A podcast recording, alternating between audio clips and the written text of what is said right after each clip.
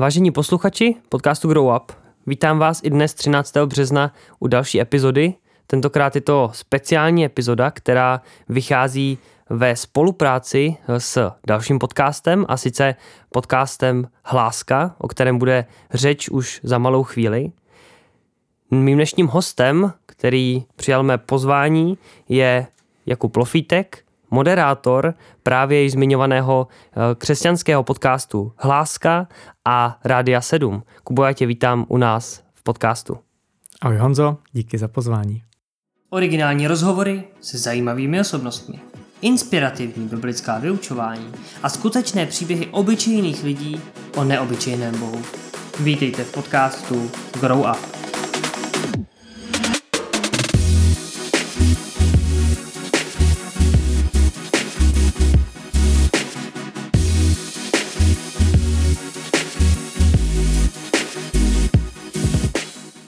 Hned na začátek mám první velkou otázku. Ježíš před svým odchodem mluví o něčem, čemu říkáme v té naší křesťanské terminologii velké poslání. E, mimo jiné v něm Ježíš říká, že mu máme získávat, máme mu činit učedníky. Tak když Ježíš mluví o vytváření učedníků, tak co si představíš, kromě možná nějaké prvotní výzvy k evangelizaci, k tomu jít ven mezi ostatní lidi, tak co konkrétního jiného si s touhletou výzvou spojíš? Když nad tím slovem přemýšlím, tak získávat nebo činit mě evokuje, že je to aktivita, tedy je to něco aktivního, staví mě to do role, kdy něco mám dělat, ale vidím v tom i trochu víc. V tom slově učedník vidím to slovo učit, což eh, taky znamená nějakou aktivitu, eh, že je to nějaký proces, něco, co vychází z toho mého nastavení, že se musím chtít učit, abych mohl být učedníkem. A jako třetí věc v tom vidím takový Ježíšův nadhled a to, že on vidí vlastně ten velký obrázek a že je tohle pro mě takovým dlouhodobě udržitelným nějakým procesem, jak vlastně předávat tu jeho zprávu, ať už na různých místech světa, v různém, v různém čase. Že člověk jde, získává další učedníky, že se to od jednoho dostává ke druhému a od toho zase k dalšímu. Takže je to vlastně jedinečný nápad, jak eh, to poselství rozšířit do celého světa. Moc díky za tuhle odpověď. Já jsem už teda zmiňoval, že dnešní podcast vychází ve spolupráci právě s podcastem Hláska. My jsme už natáčeli před tady tou epizodou právě jeden díl, který eh, už vyšel minulou středu na právě podcastu Hláska. Eh, bavili jsme se tam taky trochu o evangeliu, o učednictví. Dneska budeme navazovat tématem učednictví, tématem církve, což je, jsou dvě důležitá témata právě v našem podcastu, což už naši dlouhodobí posluchači znají. A tak pokud jste možná tady ten podcast ještě neslyšeli, tak až doposloucháte tuhle epizodu, nezapomeňte se na něj taky podívat a poslechnout si ho. Ale abychom se vůbec dozvěděli, o čem bude dneska řeč, ale taky blíž, abychom se dozvěděli něco o našem hostu a o tom, co dělá, tak eh, Kubo, poprosil bych tě, kdyby se mohl našim posluchačům aspoň trochu nějak představit a mohl představit právě i hlásku jako službu, ve které si. Tak původně pocházím ze Severní Moravy. Narodil jsem se ve Frýdku místku, ale až do své dospělosti jsem žil v Paskově, což je obec kousek od Ostravy. Eh, tam v Ostravě jsem prožil základní i střední školu, ale na vysokou školu jsem šel do Brna. Eh, moji rodiče mají osobní vztah s Ježíšem a vedli i mě k němu. Mám taky dva sourozence, starší sestru a mladšího bráchu. A v Brně při studiu vysoké školy jsem eh, taky našel svůj duchovní domov v křesťanském sboru v Brně, kde jsem se taky zapojil do různých služeb. Po studiu na vysoké škole jsem začal pracovat a zhruba po pěti až šesti letech jsem nějak potřeboval nějakou pracovní změnu. Už to tak moc ani nefungovalo v tom pracovním týmu, kde jsem byl, tak jsem se modlil za určitou změnu, ale ty modlitby nebyly nějak cíleně nebo konkrétně zaměřené a po nějaké době vlastně můj nynější kolega, který je součástí té stejné církve, tak vyvěsil u nás v církvi na nástěnku to, že hledají do rádia zaměstnance na určité pozice, tak mně to přišlo zajímavé, protože i moje sestra svého času v rádiu působila a já jsem to rádio několikrát navštívil. Měl jsem tam i nějaké, řekněme, přátelské vazby, tak jsem ty modlitby zacílil více konkrétně, a pak jsem si řekl, tak když prostě člověk to neskusí a neudělá ten první krok, tak vlastně ani třeba nic nezjistí, neví, jak na tom bude, tak jsem eh, se rozhodl oslovit eh, lidi v Rádiu 7. Domluvili jsme si nějaké online meetingy, nějaké telefonáty, dali jsme si nějaký čas na přemýšlení. No a tak jsem se ocitl v Rádiu 7, kde působím jako redaktor a moderátor – a jedním z pořadů, kterým se věnuju, je pořad Hláska, který je na různých eh, podcastových platformách a je to pořad, který se věnuje sdílení dobré zprávy o Ježíši. My se budeme tedy dneska blíž eh, zajímat o uh, ta již dvě zmiňovaná témata, učednictví a církev. Učednictví už si popisoval trochu, co si o něm myslíš právě v té úvodní otázce, ale Zkus, zkusme teda ještě jednou uh, říct, zkus to schrnout, co je podle tebe učednictví a případně zkus nějak osobně přidat, jakou s ním máš zkušenost. Já učednictví vnímám ještě mimo to, co jsem řekl, ve dvou rovinách. Jednak, jednak to beru z té roviny takové obecné nebo neformální, že je to vlastně vztah, řekněme, dvou lidí, kdy Někdo zralejší předává nějakou zkušenost někomu méně zralejšímu, snaží se ho nějakým způsobem posunout, vést k růstu. A v tomhle v smyslu to může být i něco takového organického, ne třeba ani tolik systematického, ale na druhou stranu vnímám právě učednictví taky jako něco, co může být více řekněme, systematizované, více formální, má to určité jasné obrysy, domluvíme se třeba s tím člověkem na nějaké konkrétní časové období, řekneme si, co je třeba záměrem, k čemu chceme dospět, k čemu to má vlastně sloužit a dáme tomu jakousi formu. Takže to vnímám v těchto dvou rovinách.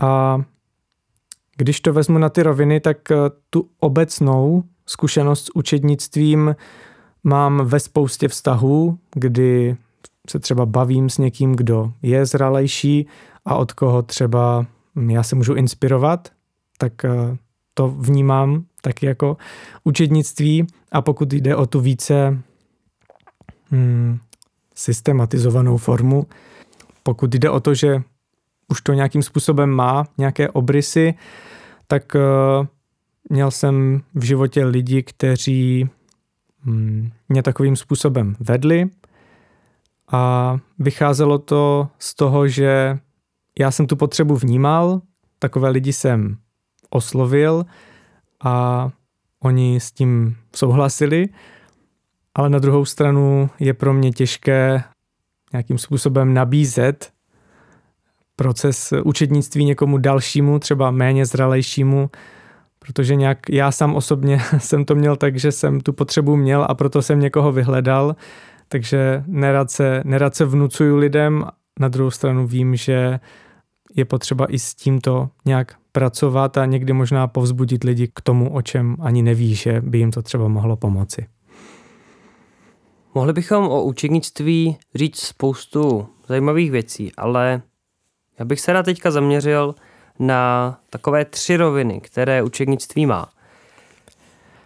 Dvě z těch rovin bychom mohli popsat, že jsou jakoby horizontální, jedna z nich je vertikální. Eh, horizontální, ale možná trošku jako taková nakloněná rovina by se dalo říct, ale uh, asi uh, to každému dojde hned, jak si to představíme. Tak jako učednický vztah může být to, že já někoho učednicky vedu, tudíž jsem jakoby v pozice učitele, on je v pozice učedníka. Nebo může být samozřejmě i druhá varianta, že já jsem někým učednicky vedený, to znamená, že já jsem v roli učedníka a mám nějakého učitele. A třetí rovina je teda ta čistě vertikální a to je, že jsem učedníkem Ježíše přímo. Pojďme se na každou z těch tří rovin podívat. První rovina toho, že já někoho učednicky vedu, že já sám jsem v roli učitele. Moje otázka pro tebe teda. Vedl jsi někdy někoho učednicky?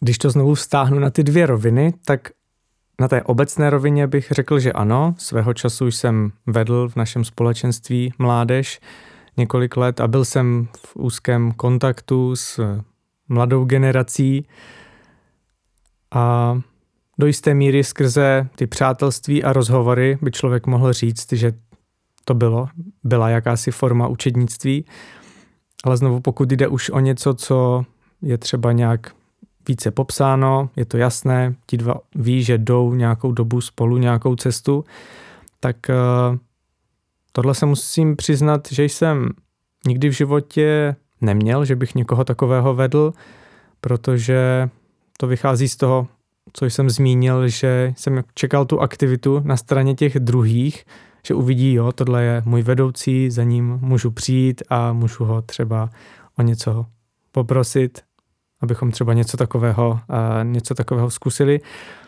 Takže musím i říct, že mm, je to není úplně přirozené, že se necítím úplně jako ten typ, který by uměl vyloženě vést někoho druhého, učit ho něco, předávat mu něco srozumitelně. Na druhou stranu, pokud je součástí učednictví i to, že člověk sdílí život, tak eh, to je něco, co si myslím, že by měl, měl umět každý člověk, ale stručná odpověď na tu otázku by byla, že takovým nějakým systematizovaným způsobem jsem nevedl. Mně se líbí, že jsi i popsal, že vlastně ty roviny můžou být oboje, že já si můžu někoho eh, vyhledat, ale někdo si může vyhledat i mě, třeba na základě toho příkladu, kterým žiju. Myslím, že u Ježíše to bylo tak na obou rovinách vidět, že on sám šel a vyhledával si ty, ty učedníky, kterým by se věnoval, ale zároveň za ním přicházely zástupy a on je taky vyučoval a vlastně je učednícky vedl a víme, že těch učedníků měl jako by těch 12 hlavních, ale pak měl tu 70, že a pak měl ještě další a další učedníky, který v různých městech ho poslouchali. A tak um, je to možná víc vás samozřejmě i pokud někdo z našich posluchačů nad tím přemýšlí, že je v pozici, kdy už jako křesťan je možná zralejší, by se dalo říct, tak možná být tím vzorem samozřejmě, ale možná i jít a vyhledat si opravdu možná někoho, komu se můžu věnovat a kdo je v počátcích té svojí víry a toho svého vztahu s Bohem. Druhá rovina je tedy to, že já sám jsem někým učednicky vedený. To znamená, že jsem tedy v pozici učedníka. Jsi ty někým učednicky vedený a máš nebo přemýšlel si o tom mít nějakého osobního kouče nebo mentora? Asi tě tím budu otravovat, ale znovu to vstáhnu na ty dvě roviny. V té obecné rovině mám vztahy, o kterých bych řekl, že se vzájemně učíme, že se vzájemně podporujeme, že se dokážeme vzájemně modlit. Jsou to vztahy jeden na jednoho ale znovu není to nic eh, jako jasně a přesně definovaného. Takže eh, systematicky se mně osobně v současnosti hm, nikdo nevěnuje, ale měl jsem svého času i kouče, i mentory. Kouče jsem měl jednoho a bylo to v období, kdy on sám se coaching učil a měli jsme spolu asi jenom tři nějaká setkání, takže to bylo více takové oťukávací, nebo možná pak k těm třem setkáním jich přibylo ještě více, protože jsme nebydleli blízko sebe, tak, eh, tak to bylo vždycky přes nějaký online meeting. A bylo na tom pro mě trošku složitější, že coach na rozdíl od mentora se snaží, aby ten člověk, ten druhý člověk si na ty věci vlastně přišel sám, že jenom pokládá otázky a mě to někdy provokovalo, že musím nad tím moc přemýšlet, že někdy jsem jako obrazem té dnešní doby, kdy lidi mají rádi ty věci instantní a hned a prostě rádi by našli nějakou zkratku. Když to, když se mě věnovali svého času dva eh, mentoři v různých eh, obdobích mé eh, životní cesty, tak eh, to bylo víc o tom sdílení, já jsem se třeba víc mohl ptát a oni mohli víc mluvit jako věci z jejich života, jak třeba oni věci prožívali, což jako mě bylo milejší, že si na to nemusím hned přicházet sám, ale že můžu čerpat z toho, čím třeba prošel ten druhý člověk. Ale zase na druhou stranu bylo tam možná pro mě méně výzev, než ze strany toho kouče, který prostě neskončil to setkání, aniž by nedal nějakou jako výzvu do, do života před tím dalším setkáním. Díky za tyhle, za tyhle postřehy. I tohle může být možná opět na, na zamyšlení pro naše posluchače s tím, že ať už možná ten coaching nebo mentoring, eh, obojí je to něco, co bychom mohli popisovat, popisovat samozřejmě v samostatných epizodách eh, a možná někdy budeme, ale je to něco opět, co může výst eh, někoho z nás k tomu, aby přemýšlel nad tím, jestli třeba někoho takového by právě nepotřeboval. A já myslím, že většina z nás by někoho takového aspoň na nějaký čas potřebovala.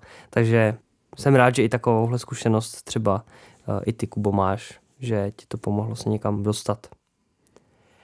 Třetí z těch rovin je teda přímo ta, řekněme, možná nejbibličtější a to být učedníkem Ježíše. Tak jak vnímáš svůj vztah s Ježíšem po té učednické stránce, kdy on je opravdu v roli učitele, tak jakým způsobem se od něho snažíš učit?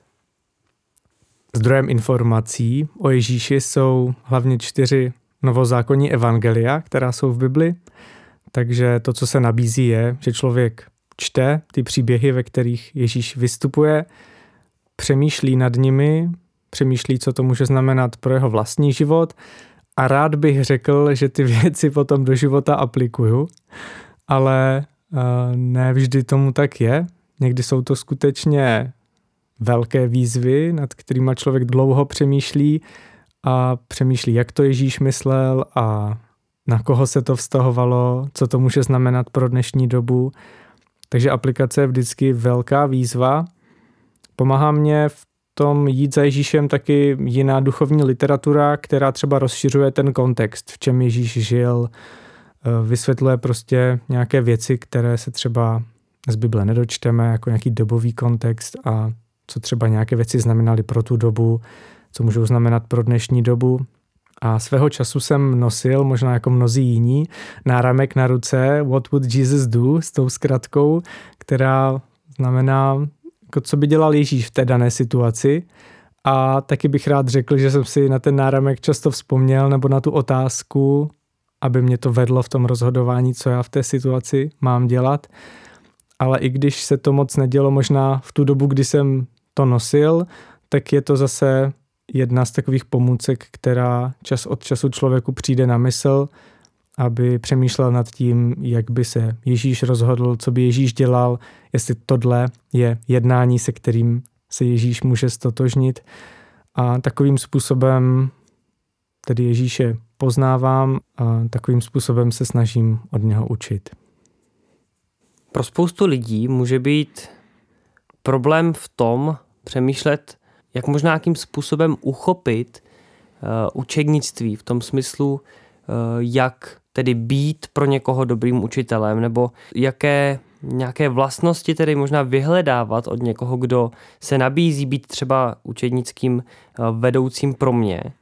A já myslím, že k tomu pomáhá zapátrat pro každého ve své paměti a vzpomenout si v životě na člověka, který pro něj byl klíčový, který hrál nějakou klíčovou roli v jeho osobním růstu nebo eh, v tom zkrátka, co ho naučil, kam ho, kam ho dovedl.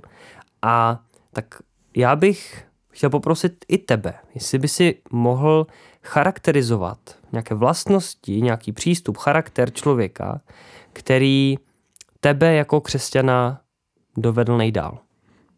Eh, v jakémkoliv období? To je skvělá otázka, Honzo. Musím se přiznat, že jsem ji ještě nikdy nedostal a že je to něco, nad čím skutečně bychom si mohli všichni popřemýšlet.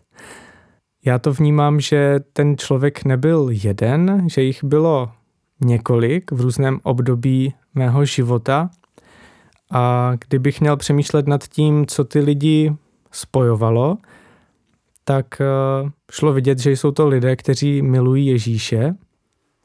Byli to lidé, kteří byli otevření, měli otevřené srdce pro druhé lidi. Byli to lidi, kteří se hm, chtěli skutečně učit a chtěli růst a chtěli jít ku předu.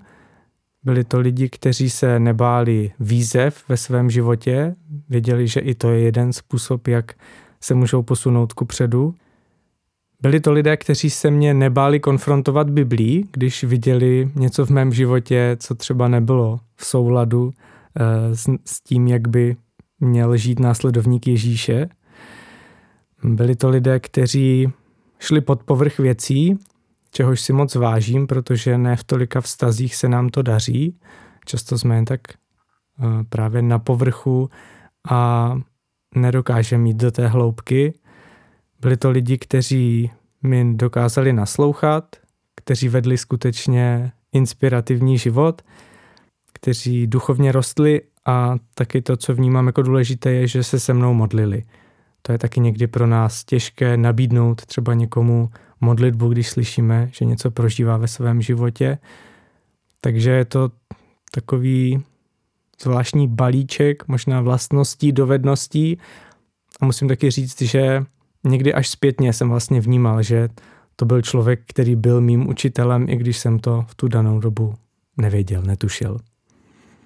Mně vždycky přijde skvělý zamyslet se nad tím, že eh, když někdo popisuje takové lidi a už jsem slyšel eh, spoustu odpovědí na tuhle otázku od různých lidí, tak překvapivě možná pro spoustu lidí jsem neslyšel takovou odpověď, že to byl někdo, kdo měl nejplamenější, nejbibličtější kázání a kdo měl to nej, nejstrukturovanější vyučování a kdo si připravil na mládeži nebo v církvi nebo kdekoliv eh, to nejdetailnější vyučování, aby nás mohl co nejlíp někam posunout. Ale vždycky se to točí okolo vztahu, o tom, že to byl někdo, kdo nám věnoval čas, že to byl někdo, kdo uh, nám šel možná v něčem příkladem, že to byl někdo, kdo usiloval o to mít s námi vztah a kdo byl ochotný do něj věnovat svůj čas, energii, možná spoustu dalších věcí a přitom možná by um, nějaké hluboké vyučování asi třeba ani neudělal. Ale uh, přesto takováhle uh, charakteristika toho člověka většinou se ozve.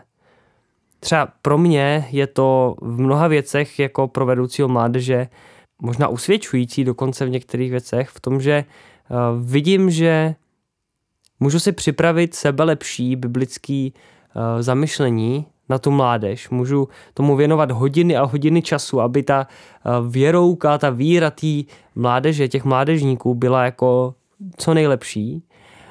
Ale nakonec Možná je to smutný, že takhle řeknu, ale možná nakonec si za deset let ani nespomenou, že jsem byl tím vedoucím mládeže a budou si pamatovat toho jednoho jiného člověka, který se jich každou druhou mládež zeptal, jak se mají, co v životě řeší a jestli může nějak pomoct.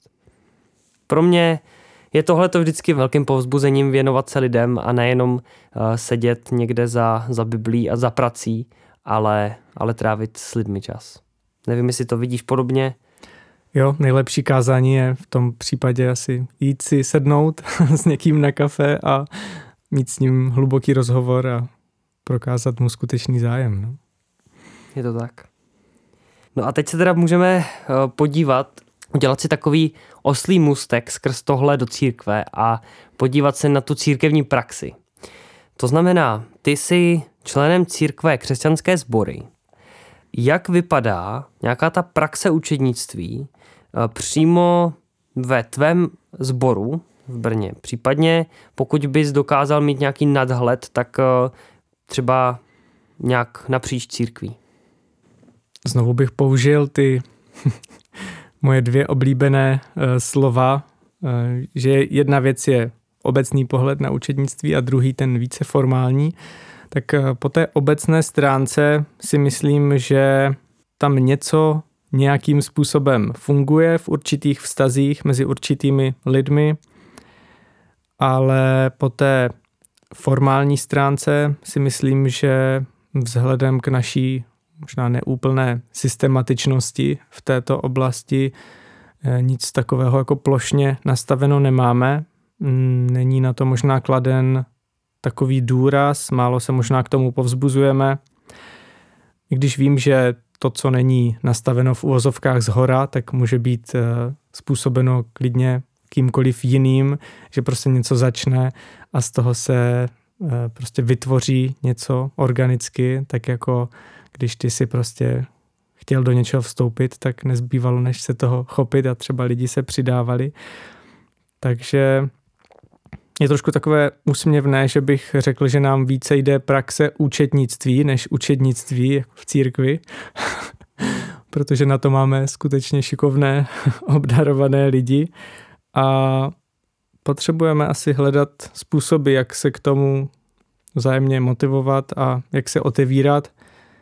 A nechtěl bych mluvit asi plošně za ta společenství, která v rámci České republiky znám v křesťanských sborech, ale myslím si, že ten problém té nesystematičnosti a toho, že to takhle prostě nastaveno není jako něco, co je zásadní pro každého křesťana, aby někoho takového měl a někomu takovému byl, tak to si myslím, že moc nefunguje. Tak já navážu na to, že eh, tedy, si to tedy rozděluješ na ty, na ty dvě roviny, na ty, na ty dva stupně. Tak já z, toho, já z toho udělám stupně tři a řekněme, že by se dalo charakterizovat učenictví v církvi právě rozdělením na tři stupně. Asi bych bylo možná víc, kdybychom to rozebírali víc do detailu, ale postačíme si se třema. Můžeme eh, vzít učednictví, které by bylo intenzivní jeden jako na jednoho, to znamená opravdu jeden učedník na jednoho učitele. Eh, potom, že by byla, bylo nějaké skupinkové učednictví, to znamená úzká skupina třeba pěti lidí, možná o něco víc, možná jako menší mládež by mohla být nějakým místem učednictví, eh, nebo nějaká biblická skupinka třeba. A potom Eh, teda nějaké plošné učebnictví. To znamená nějaké třeba celozborové, třeba nějaké kázání nebo siest, třeba mládeže nebo tak něco podobného.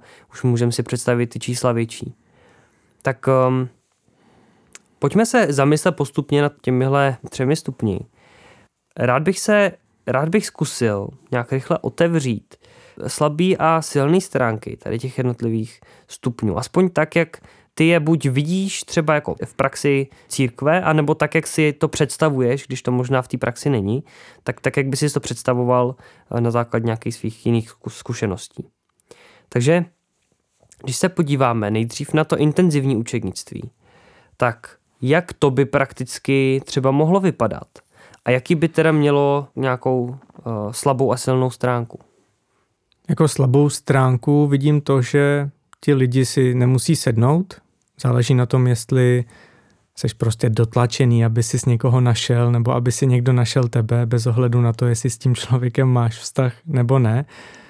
Ale pokud eh, je to na bázi dobrovolnosti a toho, že skutečně někoho hledáš, tak by se tomu třeba dalo vyhnout, ale napadlo mě to jako první, prostě jednoduše nemusí si ti dva sednout po lidské stránce a tím pádem to může být celé takové nějaké kožené, divné.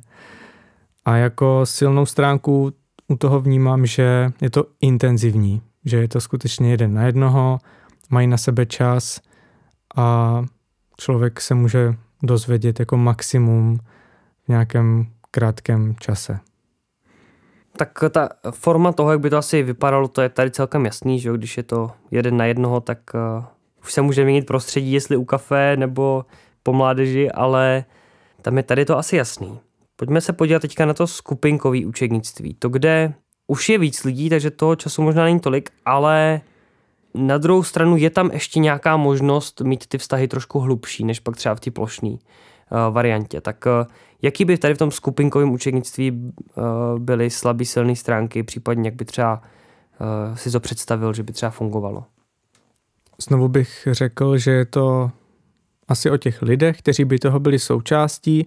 Pokud už si představím nějakou skupinu, tak já v současné době jsem jako součástí jedné chlapské skupinky, která nefunguje, řekl bych, úplně učednicky nebo není postavená na tom modelu, možná k tomu nějakým časem dojdeme, ale ve skupince už vidím trošku menší míru otevřenosti, lidi, než prostě navážou ten skutečně důvěrný vztah, že je to fakt jako semknutá parta, kde si lidi můžou říct úplně všechno, že to taky nějaký čas trvá, takže to by mohla být z mého úhlu pohledu slabá stránka.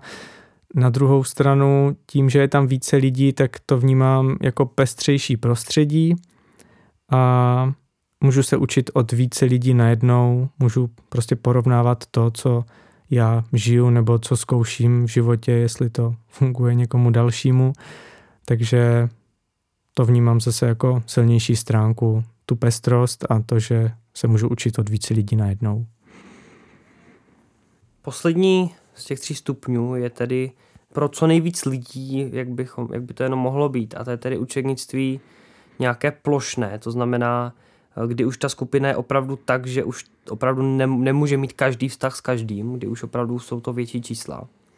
To znamená, jaký by byly slabší stránky a jaký silnější stránky tohohle modelu?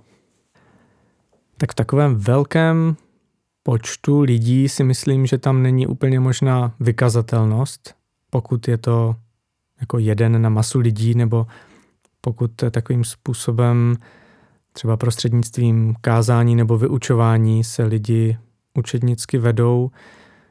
Není to teda příliš osobní, pro někoho zase je to lepší v tom, že on je rád třeba ztracen v davu a může mu to pomoci. A pokud už by se alespoň tento systém měl v církvi dít, tak eh, klidně, aby to byl alespoň tento, pokud ne žádný jiný, protože i to něco málo může nastartovat potom něco většího. A jako silnou stránku v tom vidím určitou podpory jednoty, že skutečně táhneme za jeden pro vás, že je mezi náma ta jednota ducha, víme, za čím jdeme, můžeme se takovým způsobem podpořit v té naší identitě, kterou v Kristu máme. Z toho, co popisuješ, tak vidím, že i e, ve tvoji zkušenosti je to plošní učednictví v církvi tak jako nejvíc praktikovaný, že prostě nedělní kázání, když minimálně to aspoň omezíme na tohle, tak je prostě nějakým způsobem učednictví. Lidi jsou vedený v nedělním kázání k tomu, aby šli za Ježíšem, takže aspoň, aspoň to tam je a aspoň to tam snad vždycky v církvi bude, jak říkáš. Uh, doufám teda, přál bych si to. A jo, a, a asi souhlasím s tebou, když jsi, když jsi říkal, že možná nejvíc pro tebe je cizí nebo eh, nejméně praktikovaná ta varianta toho vyhledávaného vztahu jeden na jednoho. Myslím si, že i z mojí zkušenosti to v církvi tak je a asi je to oblast, která by byla potřeba v církvi posílit. Tuhle otázku jsme řešili v té epizodě dohlásky, ale eh, když jsme se bavili o tom, jestli třeba mě někdo vysvětlil, co to učenictví vůbec je, tak možná to, že mě má někam posouvat nedělní kázání, tak to jsem, to jsem věděl, to mi někdo řekl, to, že mám chodit v neděli do schromka, že to je dobrý, tak to jo. Ale právě to, co mi nikdo neřekl třeba, je to, že je tady nějaká možnost toho intenzivního učenictví, kdy se mi může někdo věnovat napřímo. Mám tady takovou poslední otázku, na kterou se zamyslíme.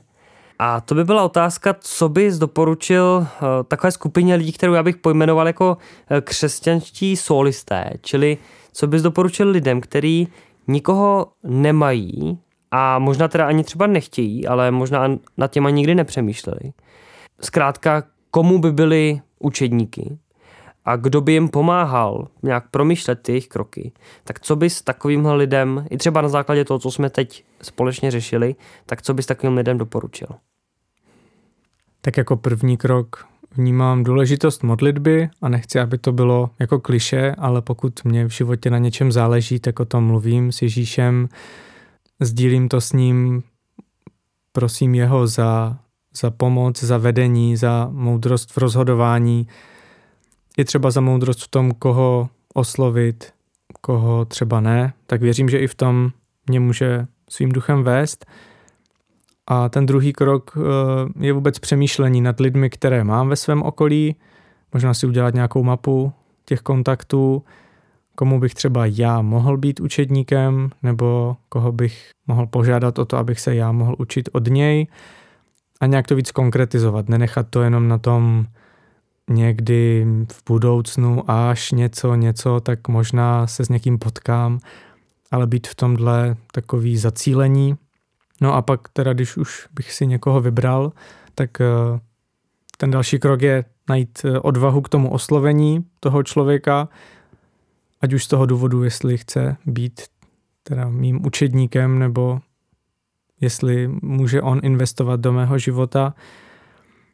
Takže no, součástí toho oslovení vnímám, že je taky kus odvahy, protože pokud nemáme třeba tak hluboké vztahy s lidmi okolo sebe, tak to není samozřejmost, že jen tak ledem a na potkání se, se ptáme lidí na takové poměrně jako důležité věci, které prostě člověk nějakým způsobem promýšlí a není to, že řekne odpověď takhle na první dobrou a hned a jo a jdem do toho.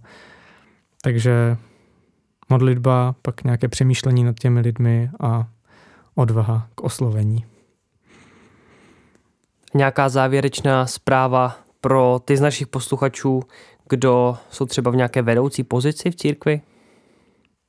Mně se moc líbí jeden novozákonní verš, je to jeden z mých nejoblíbenějších, je zapsaný v dopisu Filipským, druhá kapitola, 13. verš. Bůh sám totiž ve vás působí, abyste nejen chtěli, ale i dělali, co se mu líbí. Někdy skutečně chceme, ale máme pocit, že už nemáme sílu k tomu, abychom se skutečně rozhoupali a do něčeho vstoupili.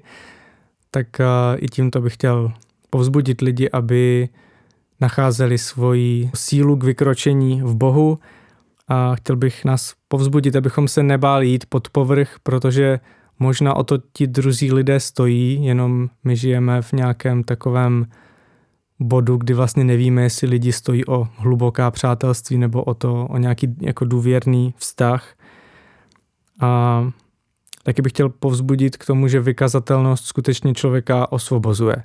Mě to v mém životě hodně pomohlo, zvlášť v období, kdy jsem jako hodně řešil závislost na pornografii, tak, tak byli prostě lidi, u kterých jsem našel odvahu, že za nima můžu jít a můžu s nima o tom mluvit.